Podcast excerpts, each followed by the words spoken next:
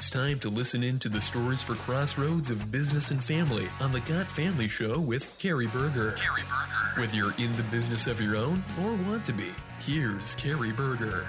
Hello, this is Got Family, and I am Carey Berger, and today we're going to talk about entity choice, and we're going to talk about just two. We're going to talk about the difference between an LLC and an S corporation because that's the most common one we think of. The difference really is this: the difference between a C corporation and S corporation is simply one of taxes. They are otherwise identical, and a C corporation has its own tax life, and an S corporation is a pass-through entity that passes its tax experiences on to the shareholders. Same thing goes for an LLC. You can have a pass through or a non pass through LLC, and so thus they are the same. Now we're back to the first question LLC versus C corporation. And here's the funny answer they're both about the same. What's the difference? The difference is this the C corporation or the corporation of any form has been around for a long, long, long time, as in, let's just say hundreds of years, and let somebody prove me wrong.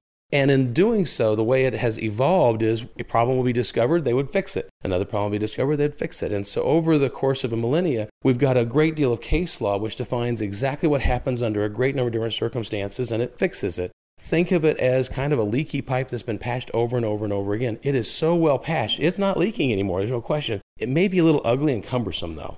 That's where the LLC comes in. Short answer is it's called a limited liability company. It was designed as a response to the corporation. It is virtually the same thing as sort of a cleaned up, leak free version of the corporation. It will do really everything that the other one does, only with slightly different terminology. So, what's the right answer? Whichever one your attorney is most comfortable working with. Both work fine. Don't get caught up in the semantics. If your attorney says, I really like corporations, use a corporation. If your attorney says, I really like LLCs, use LLCs. And neither one is wrong. Both can be just as functional. It's fine. My personal opinion, kind of like LLCs. I like those nice, tidy new things that are all done right the first time, so to speak. But I'll tell you what, there's nothing wrong, and I actually kind of like the idea of something that's been tried and true, which is what a corporation is.